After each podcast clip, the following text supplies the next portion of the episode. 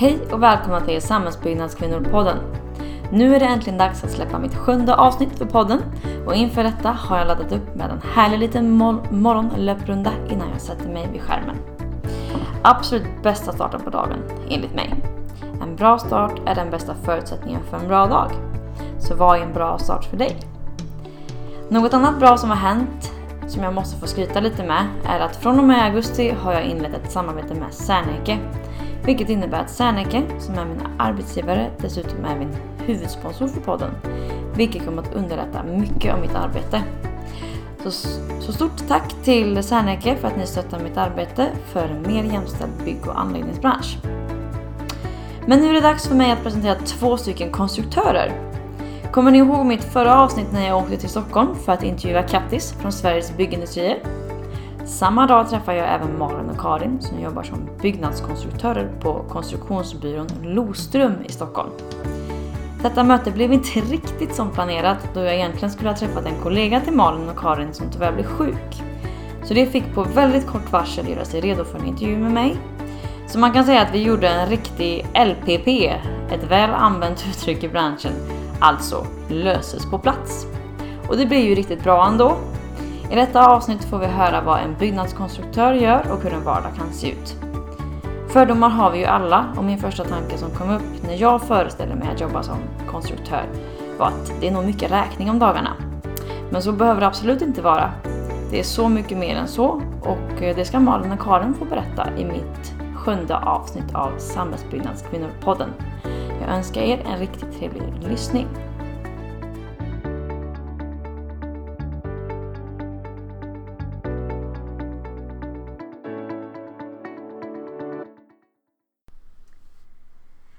Varmt välkomna Malin Renfjäll och Karin Kärvefors från Lostrum till Samhällsbyggnadskvinnor-podden. Tack. Tack. Vad kul att eh, ja, det blev ju lite snabba förändringar eller ändringar i schemat så här. Eh, jag skulle egentligen intervjuat en kollega till er men hon blev sjuk nu plötsligt. Så nu vickar ni för henne istället och jag är jätteglad för att ni tar er tid. Istället för att uh, gå på semester. det gör vi om en timme ungefär. Eller två. Eh, eller två, precis. Så jättekul att eh, jag kommer faktiskt och gästar i ert kontor här idag mm. i Stockholm. Så eh, det ska bli jättespännande att höra om eh, vad ni två gör. Eh, Lostrum. Ni får gärna berätta lite om Lostrum också faktiskt. Vad det är för företag och vad man gör. Vill du berätta det Karin? Lite kortfattat. Om Loström. Ja. Eh, byggnadskonstruktörer. Eh, överlag bara. Jo, det är vi. Några ekonomer och så. Ja. Eh, vi eh, är nästan 40 stycken nu. Har funnits sedan 1903 så vi är faktiskt Sveriges äldsta byggnadskonstruktörsbyrå. Ja. Mm. Uh, har tidigare hetat Loström Jelin men nu har vi kortat ner det till Loström.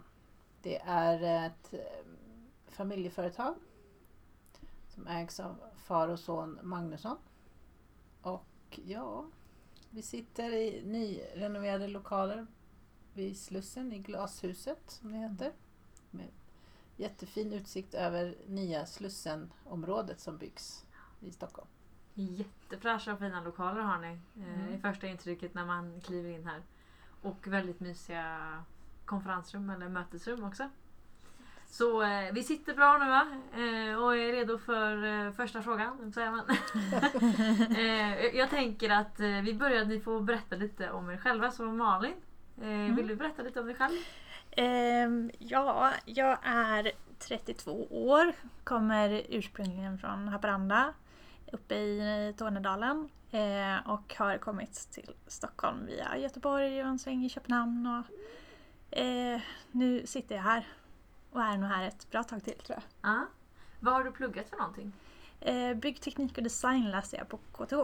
På KTH? Mm. Och så blev du kvar i Stockholm då eller ja. har du flyttat runt lite därefter då? Eller? Eh, jag läste en utbytestermin i Köpenhamn så att där var min tur dit bort. Men eh, sen dess så har jag varit tillbaka i Stockholm. Mm. Mm. Och du då Karin? Ja, jag är, är jag 47, mm. har familj och bor i Stockholm och är uppvuxen i Stockholm. Eh, jag har jobbat i eh, 25 år i den här branschen. Eh, Så att jag har varit med om lite det ena och det andra. Har varit här på Loström sedan eh, tre år tillbaks. Började jag. Tre år sedan började jag. Ja. Vad har du läst? Jag är byggnadsingenjör. Eh, alltså inte civilare utan högskoleingenjör heter det kanske. Ja. Eh, Okej, men då har ni hamnat här på Losrum sedan några år tillbaks. Mm. Eh, och då är jag lite intresserad av eh, hur ni hamnade i den här branschen. Eh, egentligen från utbildningen, kanske till och med innan utbildningen. Vad var det som gjorde att, eh, eller som tog er hit? Mm, eh, jag var nog ganska intresserad av material och även samhällsbyggnad egentligen i stort. Ehm, men trodde ju aldrig egentligen att jag skulle sitta som konstruktör. Alltså med det, det tunga hårda med betong och stål. Det, det trodde jag aldrig. Inte ens i min vildaste fantasi. Eh, Då hade du ganska mycket fördomar om det innan. Ja, ja. Ja. Eh, det, det här... Egentligen så trodde jag att jag skulle sitta med något större, alltså någon typ av stadsplanering kanske. Eh, men eh, sen så, så eh, var det nog mekaniken på högskolan som, som fick mig att ändra syn. Det var liksom som att Mm. ja, men, världen bara öppnade sig helt plötsligt och det var fantastiskt kul. Eh, så då, efter den kursen så visste jag att ja, det är det jag ska göra. Mm. Och då var det egentligen inte så mycket annat kvar. Nej. Jag kommer knappt ihåg vad jag tänkte innan. Eller varför jag tänkte det. Och då har du varit konstruktör sedan du tog examen också? Ja. Ja, Mm. Och Mm. även eh, sommarjobb hade jag. även sommarjobb. Ja. Mm. Har du varit på någon, eh, något företag innan Losrum? Ja. Mm. Jag har varit på ett par ställen. Eller ett ställe egentligen och sen har jag gjort sommarjobb på ja. annat. Okej. Eh, du Mm. då Karin? Ja, men jag satt och tänkte här och det är faktiskt sen jag gick på mellanstadiet som jag bestämde mig att jag skulle bli ingenjör. För Mm. min pappa var ingenjör och min farbror var ingenjör. Ja. De är maskiningenjörer. Så det var jag ganska väldigt inställd på att jag skulle bli det när jag hade pluggat. pluggat. Jag skulle liksom, min plan var att gå skolan, plugga högskolan och ta över företaget som de har, hade och sådär.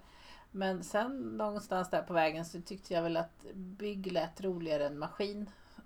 Och, så då läste jag bygg på gymnasiet och sen vidare då i Västerås på högskolan.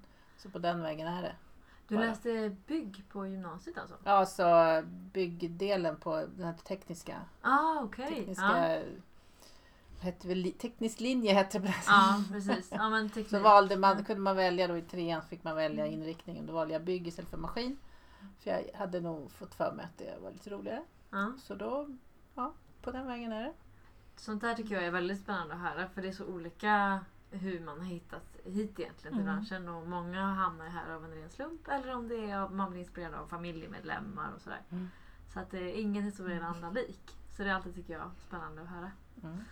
Men eh, kan inte ni berätta lite nu? eh, Jag har ju jag har ju ingen aning om vad konstruktörer gör och det är många där ute som inte har, eh, eller som sitter i samma sitt som mig.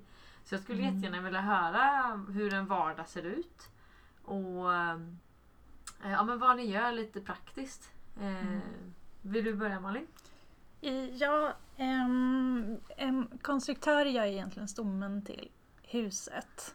Eh, arkitekten ritar ju det som det, så, ja, exakt, det som syns och hur huset ska se ut. Och de, ja, men de designar huset och sen så ger de över sina ritningar till oss och vi eh, sätter då in en stomme i det här så att det faktiskt bär och så att Mm. det står i väder och vind Ja. och eh, för allt som det ska användas till.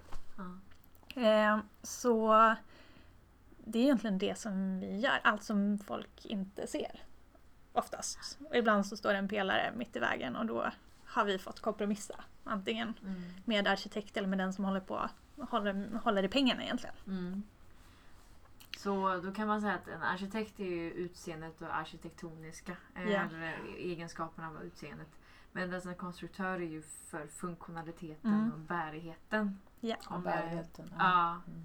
bärigheten. Grunden gör ju vi mycket. Vi gör mycket grunder. Alltså så att huset har någonting att stå på. Ja, Så att Ja. det står kvar. Ja. Mm. Och även klimatskal Ja. måste man kanske lägga till. Mm. Alltså så att det som håller värmen i huset Mm. Och kylan utanför eller vice versa. Ja. Beroende på var i världen man är. Ja. Så då sitter ni exempelvis och eh, skissar upp eh, allt ifrån väggar då, eh, även Mm. skikt och sånt i väggar också. Ytterväggar ja. Ytterväggar, ja.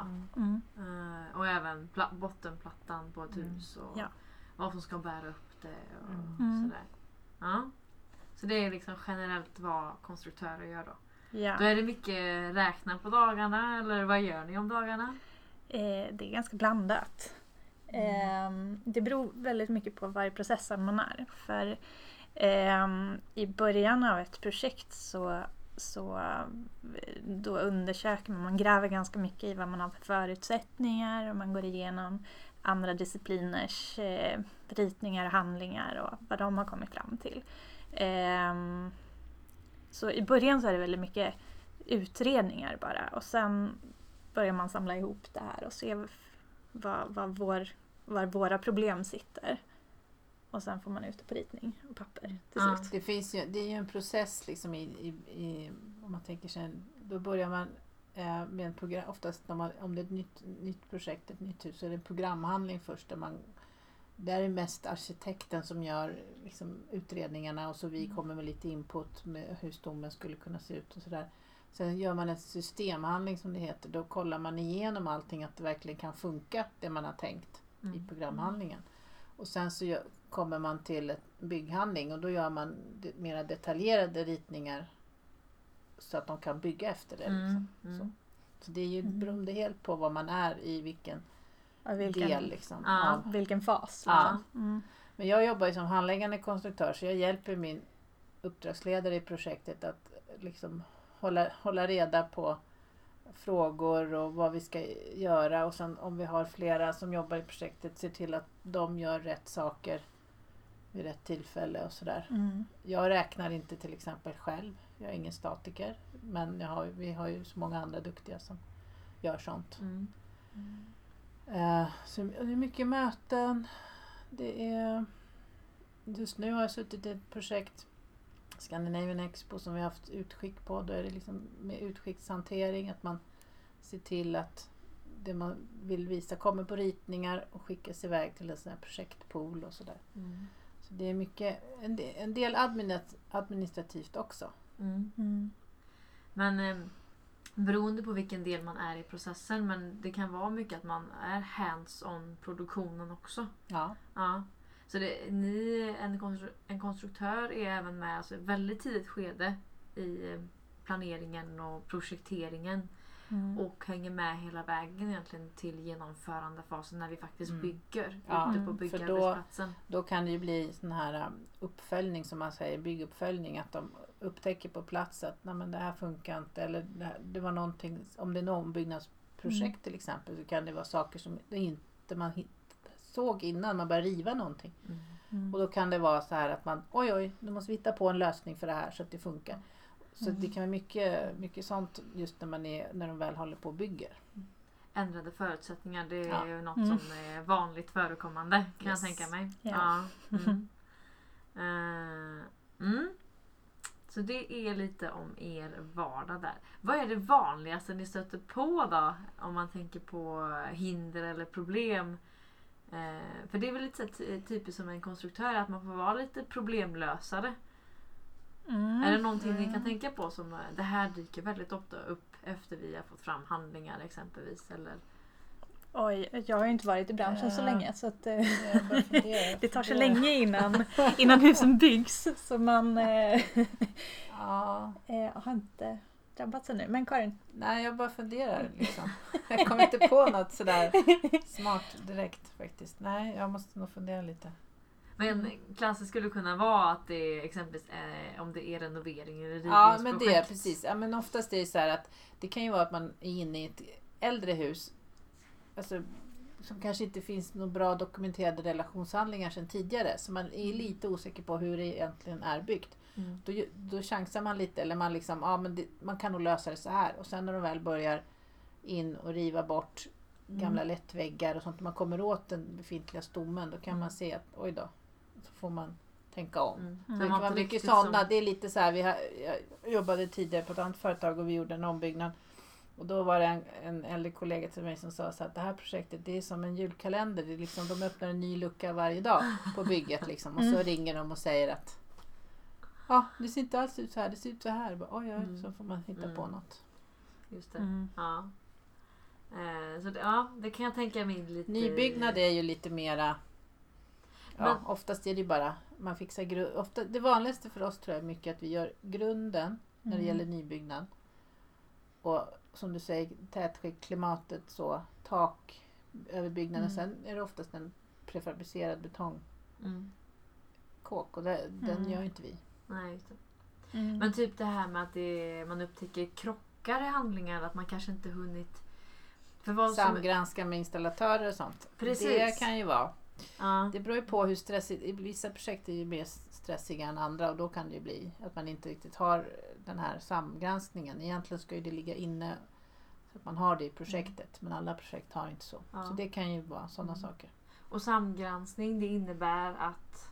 Att man jobb, ritar ju väldigt mycket i 3D, Mm, alltså tredimensionellt och då kan man ju se att ja, i en modell då Mm. om eh, K med sina balkar, alltså vi har ju våra balkar och så kommer en, en ventilationstrumma mm, som krockar med den kanske då. Och sen kommer el med sin stege går in i ventkanal. Alltså då Mm. kan man se Mm. det väldigt smidigt. mm. Förr så var det lite svårare att hitta de där krockarna när man ritade Ja. platt i AutoCAD. 2D. I 2D. Mm. Mm.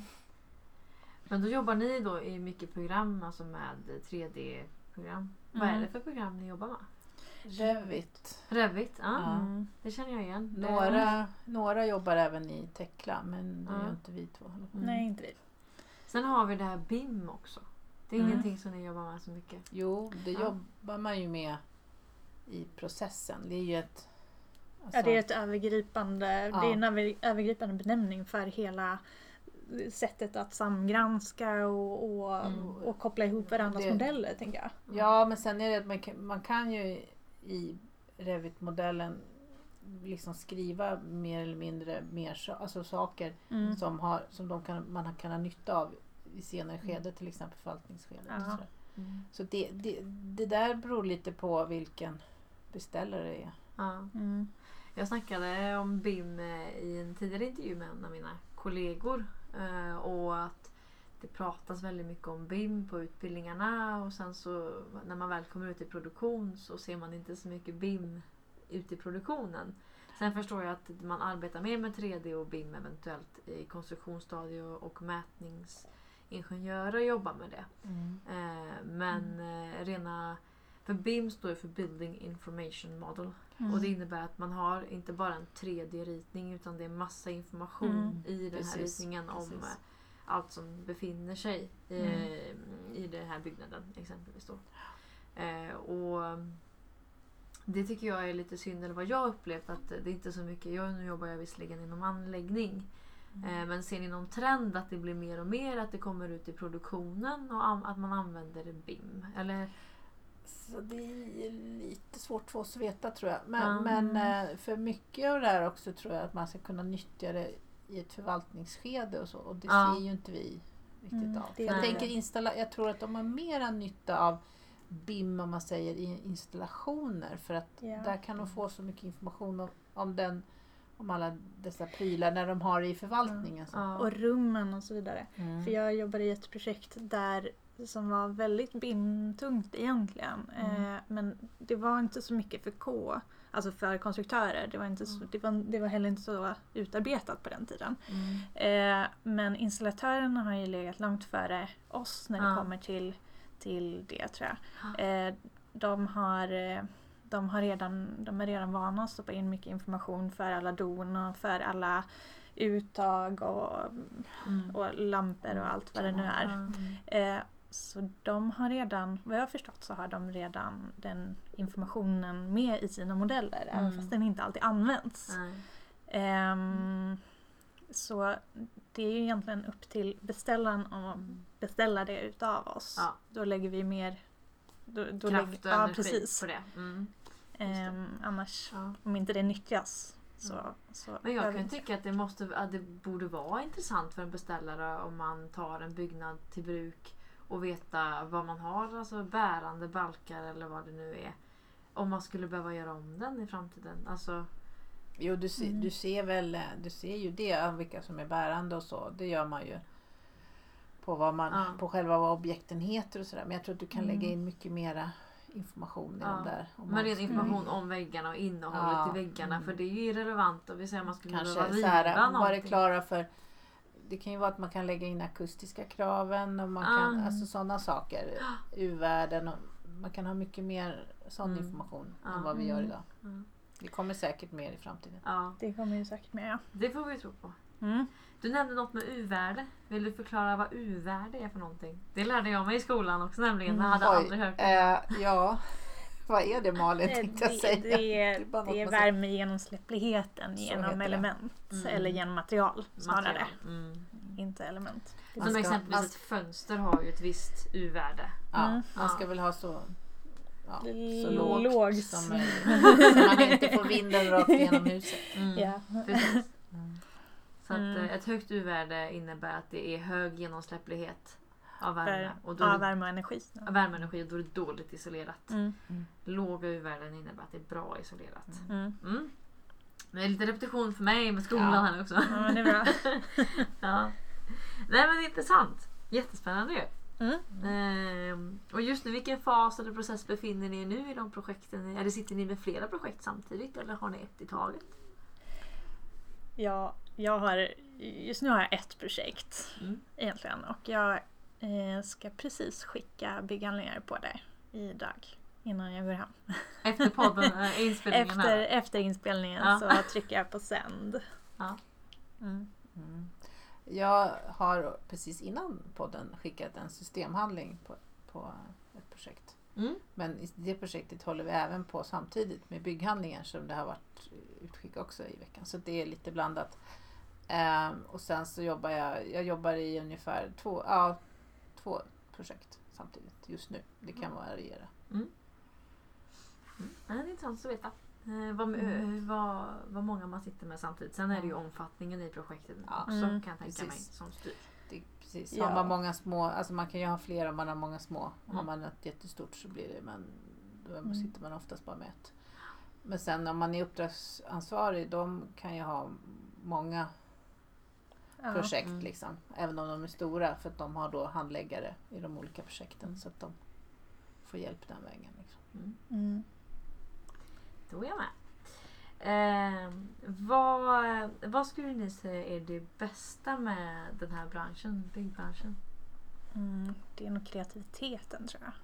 Mm. Ehm, det, det är ju ganska tekniskt tungt men det är ändå väldigt kreativt. Och, och man får liksom bolla mycket med varandra och eh, komma fram till den bästa lösningen. Och sen så Mm. kommer man och lägger sig på kvällen och på morgonen har man kommit på en till grej som man faktiskt kan göra för att det ska bli ännu bättre. Ja, ja. Eh, och det är ju det som är så härligt. Mm. Eh, även fast man pratar med varandra och tycker att man har kommit fram till det bästa så går det liksom att tänka om fortfarande. Eh, det finns inget som är alltid rätt eller fel eller det, eller ja, det kan faktiskt bli lite fel. Det kan det ju faktiskt. Men, eh, Jo, men, men man får ju kan hjälpas åt att tänka Mm. rätt. Det är Eh, mycket samverkan med ja. andra människor. Eh, och ibland så tänker man bara lite fel. Men det är ganska okej för att man Mm. Det är ju, mänskligt också. ja, och man gör ju kanske inte om misstag igen. Så det, det, det tycker jag är ganska bra. Ja. Sen får man ju hoppas att det inte byggs fel men, men ändå. Mm. Kreativiteten ibland säger du det också. Mm. Ja, Har du något att... Nej, jag vet inte. Det är bara så här, jag vet inte, jag, jag bara trivs. Jag vet inte riktigt. Om Ja. man liksom försöker eh, sätta det på pränt, det bara det där älskar jag med branschen på grund av det här. Det kan Ja. vara väldigt mycket. Ja, nej, ja. Men har inte ni en känsla, nu ger jag ju sig ledande frågor här, men eh, att man, eh, ni sitter länge i projekt och eh, skissar och ritar och räknar och till slut så är det plötsligt en, en byggnad som står där som ni har varit de- involverade att bygga. Och så kommer det stå där. Ja, Alltså- ibland kan det vara så. Man, man, jag, mina barn kan ju tröttna på mamma ibland när jag säger, för vi kanske inte alltid gör he, hela byggnader eller ja, mycket ombyggnader. Då är det delar av till exempel Kista centrum har, vi varit inne, har jag varit inne i. Och så, här, och så går man förbi där och så upp till bion där bara titta där, titta där mamma. Ja. Det, Ja, ja. det kan de Ja. tröttna på. Ja, absolut, det förstår Men jag. det är lite Men- roligt för man, man, man ser att ja, just det, det var där. Och, ja, man har ju liksom gjort Man har ju ett projekt. annat perspektiv också då. Ja. Eller man ser ju på Ja. byggnaden från ett annat eh, perspektiv också. När man har varit med och kanske sett det från början. Eller Mm. i- Ja, under 600 millimeter är ganska mycket har jag insett. 600 millimeter. Ja, ja. Det är ju det är liksom bara två streck på pappret men sen när man kommer ut i verkligheten och snubblar över den här betongkanten Mm. så är det inte bara att snubbla. Det är, det är ett kliv. Ehm, Precis. Och det kan ju innebära jättestora konsekvenser. Ja, om det är 600 millimeter fel så Ja. är det en stor konsekvens. Ja. Men, eh, Ja, men det är roligt när man, när man får se det man har suttit med i datorn. Att det Ja. har blivit något, något riktigt. Ja. Det står där. Liksom. Det, det är häftigt. Det tycker jag är, tycker jag är charm med det. Mm. Mm. Eh, Men sen också veta att det är ju människor som ska bruka och bo där eller om det ska, de ska Mm. driva någon verksamhet och Mm. som ska vara i de här lokalerna och, och vistas och vad blir deras upplevelse av det? Man, är ju, man vill ju att folk ska trivas. Man, Mm. man, alltså vi, Mm. vi bygger ju för människor. Mm.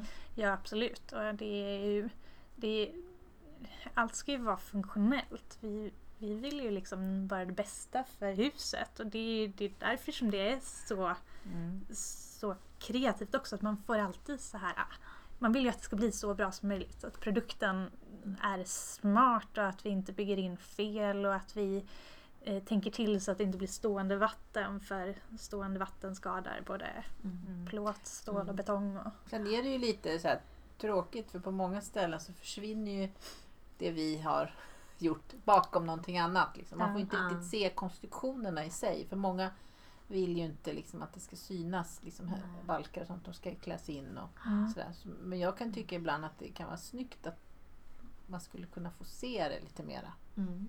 Mm. Måste inte vara... Det liksom- faktiskt som bär upp. Ja, precis. Mm. Mm. Men ja. Det är där ni får ta hjälp av arkitekten. Att, Mm. eh, nu får ni se till att den här balken blir riktigt snygg. Mm. Jag vet inte men... Ja, men så har det ju varit. Men det kommer, ju, det kommer ju mer och mer med, med trä Mm. Att man bygger i trä. Det, det Mm. håller jag själv inte på med så mycket. Men de, de, de balkarna, limträbalkar och sånt, de är ju mera snygga. Så De Mm. kan man ju ha synliga på ett annat sätt kanske. Mm. Mm. Nej, men man får ju, det är en dialog med arkitekten. Vi vill ju att eh, det ehm, Ja men det som vi gör är ju ett samarbete med arkitekten. Eh, arkitekten behöver ju oss för att det faktiskt ska stå. Mm. Och, då är det ju, och de utmanar ju oss dessutom. Mm. Eh, det gör ju vårt jobb roligare. Mm, det. Eh, när man får tänka till och, och kanske lösa det där som blir riktigt snyggt. Ja. Så att det blir så som arkitekten har tänkt. Mm. Eh, det är ju väldigt kul. Mm. Precis. Inte bara säga nej, det ska vara Ja. så här. Utan vi Mm. försöker, vi försöker typ mötesgå alla mer Alla eller mindre parter. knasiga idéer kanske. Eller liksom Ja. som man tror först att men det här kommer ju aldrig funka. Men sen så, bara, Mm. så får man tänka till lite. Mm. Ja. Så att, Problemlösning. ja men absolut. precis. Så att, Ja. så att det blir den där liksom, slimma konstruktionen eller vad de, nu de är ute efter. Liksom. Ja. Mm. Så. Mm, jag hade en handledare förut som sa att allt är möjligt, det handlar bara om pengar. Så är det Mm. också. Och, och det tänker jag alltid lite i bakhuvudet. Att det, det är bra med sig för att mycket handlar ju om, om vad det i slutändan ska kosta. Mm. Eh, men det är ju inte vi som bestämmer hur mycket det ska kosta utan det är ju faktiskt beställaren. Mm. Eh, så där blir det ju upp till oss och arkitekten att komma överens och, och kompromissa. Mm. Eh, men vad skulle ni säga är bristerna i branschen? Alltså, är det någonting ni saknar eller något som är tydligt att det här behöver bli bättre? Eh, kommunikation är ju alltid en, en, eh, en het potatis hos oss. Mm. Men eh, jag tror att ingenjörer och konstruktörer inte alltid är så himla bra på att samtala med varandra. Det tror jag är genomgående i branschen egentligen. Mm. Mm. Att vi kommunicerar för lite och tror att den andra förstår vad vi menar och tänker. Ehm, För mycket antaganden. att- ja, Och sen eh, eh, alltså tolkningar. ja. Att du Precis. tolkar på ett sätt Mm. och en annan tolkar på ett annat sätt. Mm. Och så antar man bara att man har samma bild av det. Mm. Men Ja. vi är ju olika allihopa med olika perspektiv och bakgrund. Så att, eh, mm. Mm. Jag känner ju själv till i produktionen också att det blir mycket eh, miss i kommunikationen. Ja. Jag tror att jag har en uppdragsledare som, som brukar säga det att vi konstruktörer är för dåliga på att skriva på ritningar. Vi ritar, men vi skriver inte i text ordentligt så att man verkligen förstår kanske någon Mm. detalj. Utan vi, vi tror att bara för att vi har fått ihop den och tycker att så ska alla förstå hur, hur det hänger ihop. Ja. Det är inte alltid det är så utan man kanske måste lära sig att förklara lite bättre. Så Ja. att det inte blir de här Mm. missförstånden på bygget sen. Tydligheten ja. Mm. För vad som är självklart för dig är inte Mm. alltid självklart Nej. för den som tar emot handlingen sen och ska tyda den. Mm. Mm. Mm. Ja men det är absolut, jag håller med, det är en utmaning. Mm. Eh, I alla led tror Mm. jag. Oavsett om man sitter i projektering innan eller om det är produktion, Mm. genomförande. Mm. Mm. Eh, ja. Vad säger ni, vad tyckte ni om detta? Det har väl gått bra? Ja, Ja. Det tycker jag verkligen. Ja, det Ja. har gått vägen, hoppas jag. Med tanke på det korta varslet det blev så eh, är jag jättenöjd. Eh, verkligen. Jag har fått svar på mina frågor. det blev en Eh, annorlunda sista dag innan semestern. Men Ja, precis. Det är väl perfekt avslut och bra start kan man väl säga. ja, jag ska Ja. bara skicka en sen. Sen så, ja. Sen blir det semester. Men innan vi avslutar bara. Ja. Eh, jag vill ju få fram kvinnliga förebilder i branschen. Är det någon kvinna ni rekommenderar som jag ska intervjua? Ja, Anna Åkvist. Hon är projektledare på NCC.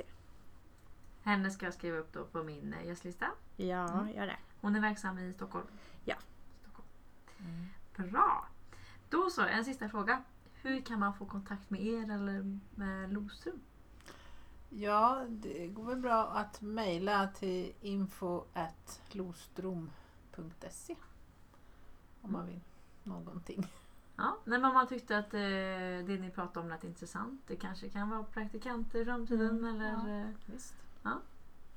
kanon. Men då tackar jag så jättemycket och så får ni ha en härlig sommar. Tack, Tack detsamma.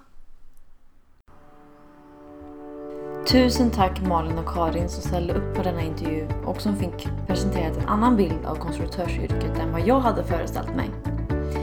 Alltså det är så mycket mer än att sitta och räkna på bärande konstruktioner. Beroende på i vilket skede i byggprocessen man befinner sig i förstås. Men det är alltifrån att undersöka vilka förutsättningar man har och tillsammans med arkitekten tar man fram bygghandlingar. De bärande konstruktionerna behöver gå ihop med de arkitektoniska egenskaperna. Och sedan är man också delaktig under själva produktionen där man är med och löser problem eftersom förutsättningarna kan ändras. Så detta låter i alla fall väldigt spännande och inte minst varierande.